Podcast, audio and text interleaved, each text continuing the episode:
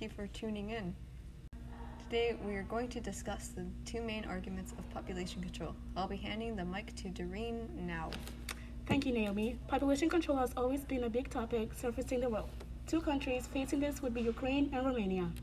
Having seen their population shrink, the country has been driven by rural, rural to urban migration, low fertility rates, and substantial emigration. The depopulation in the Danube Delta region has opened up large areas to rebuilding efforts, according to, according to an article by Pernilla Hansen. This makes me wonder how big the world population will be in the near future. Well, actually, an article was able to answer that question, Doreen. The UN has been highly reliable in predicting the global population trends. Its prediction now is that the world population will continue to increase until 2100, when it will peak at 11.2 billion and then start declining.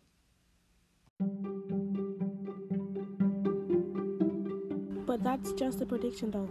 How do we know we can trust them?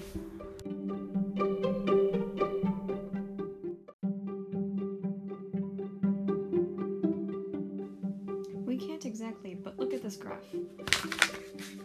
The UN is 95% confident that the population will fall between these two dotted red lines. The lower side of the 95% confidence interval has global population peaking in 2070 and slowly falling from there, has a population approaching 13 billion and still increasing at 2100.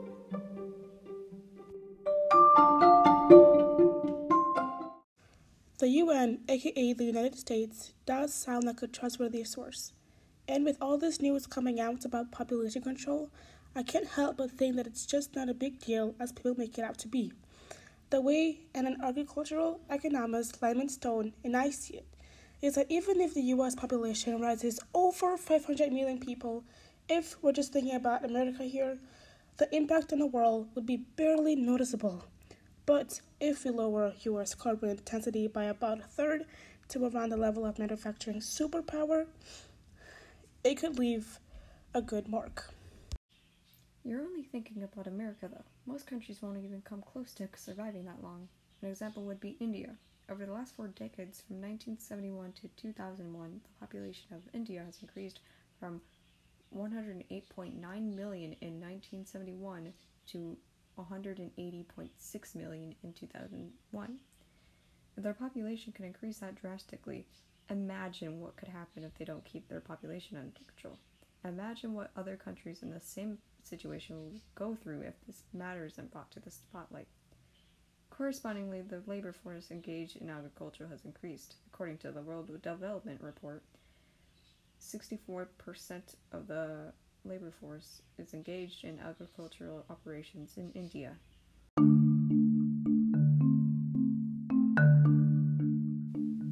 But that's just a big what if. 25 to 30% backup won't be able to withstand numerous different countries. An estimate from the Planning Commission showed that there's an unemployment on the basis of usual status, currently status, and currently daily status. The estimates of the Planning Commission revealed that the total unemployment in three categories was 65 million at the end of the eighth plan.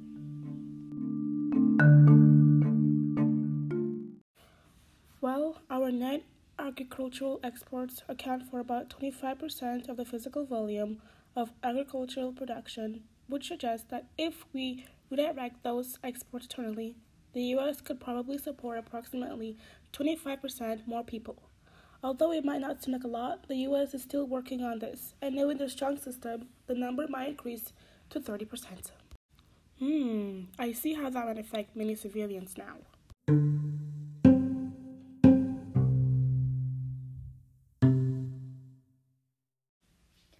Not to mention, the low quality of life is reflected in the deprivation of knowledge by illiteracy, deprivation, and economic provisioning and the percentage of people lacking access to health services and safe water, and the percentage of children under five who are moderately or severely underweight, according to the Human Development Report.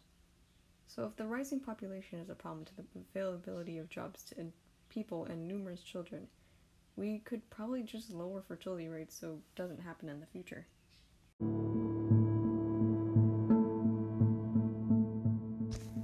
Unfortunately, even if you combine lower fertility, more efficient technology, and lower economic growth by the 2030s, we are once again overshooting necessary emissions.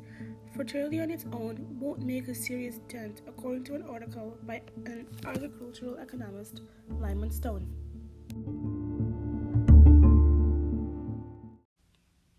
That would make sense. After all, fertility is a big topic that would be pretty hard to deal with.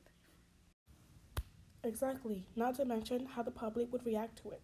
And after listening to your side, I do see the benefits of population control and what many countries will have, have to go through once it happens. After discussing this with you, I now see the negative effects of population control and how it can be viewed as unnecessary. I now see that if the fertility rate were to change, it wouldn't make the carbon footprint we have disappear and it would just add on years later.